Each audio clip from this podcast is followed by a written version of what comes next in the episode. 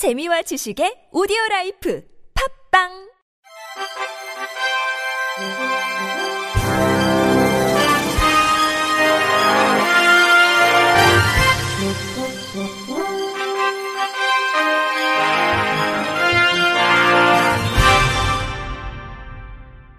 청취자 여러분 안녕하십니까. 3월 11일 금요일 KBIC에서 전해드리는 생활 뉴스입니다. SR이 SRT 승차권 선물하기 좌석 선택 서비스를 비회원도 이용할 수 있게 하고 유아 동반 할인은 인원 제한을 폐지하는 등 공공 서비스를 확대한다고 10일 밝혔습니다.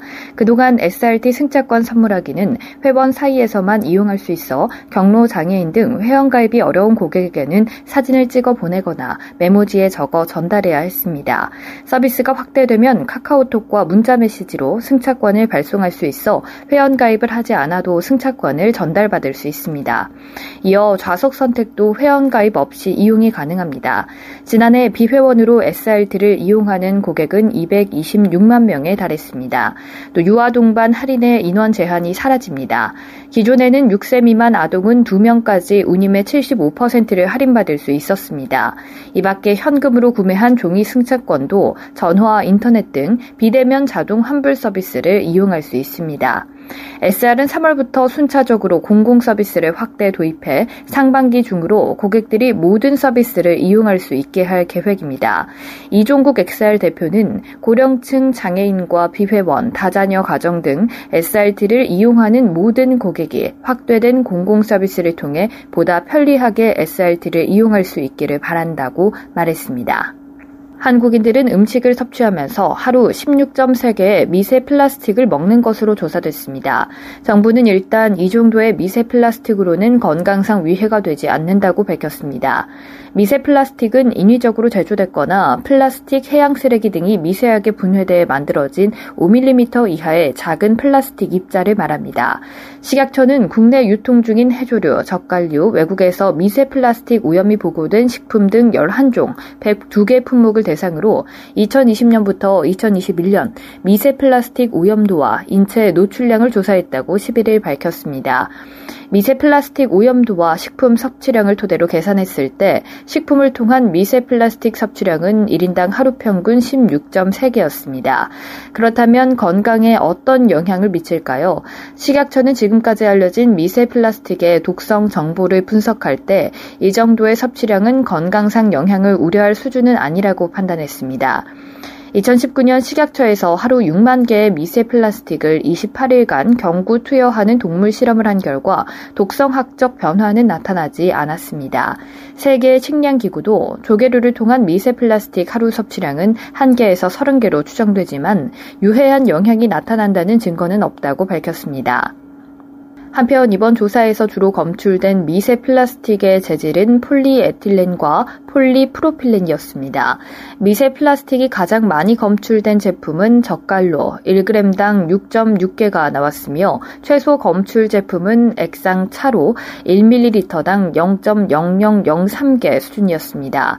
검출된 미세 플라스틱은 대부분 300 마이크로그램 미만의 크기였으며 45에서 100 마이크로그램 사이의 미세 플라스틱이 가장 많았습니다.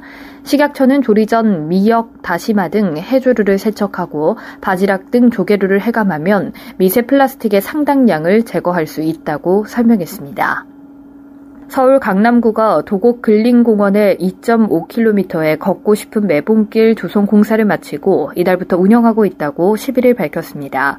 산지형 공원인 매봉산 도곡 근린공원 둘레는 걷는 순환 산책로로 기존 산책로를 정비하고 데크, 로드, 야간 조명을 설치해 구민 누구나 언제든 안전하게 산책을 할 수 있도록 했습니다.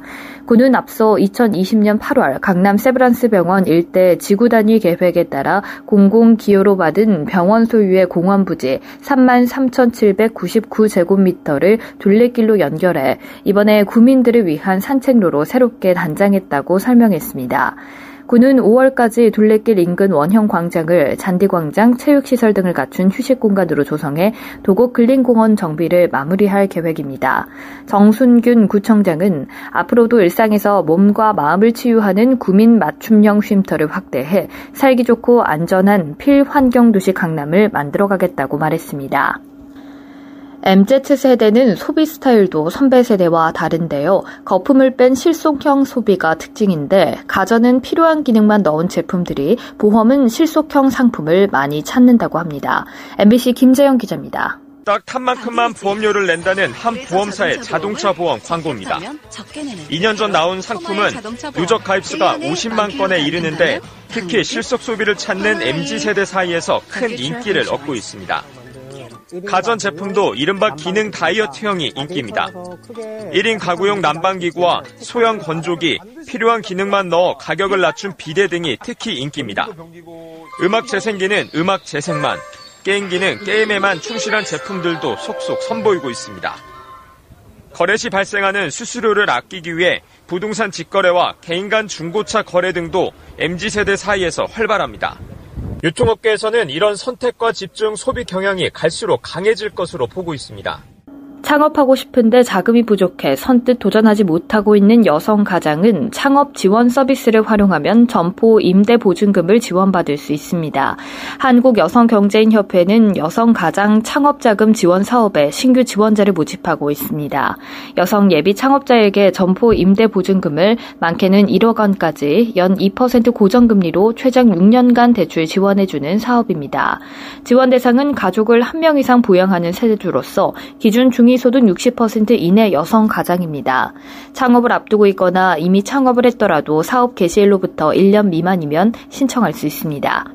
끝으로 날씨입니다. 내일은 전국이 대체로 맑다가 오후부터는 곳곳에 비 소식이 있으면서 흐리겠습니다. 내일 아침 최저 기온은 영하 1도에서 12도, 낮 최고 기온은 12도에서 22도 사이의 분포를 보이겠습니다. 이상으로 3월 11일 금요일 생활 뉴스를 마칩니다. 지금까지 제작의 이창현, 진행의 박은혜였습니다. 고맙습니다. KBIC.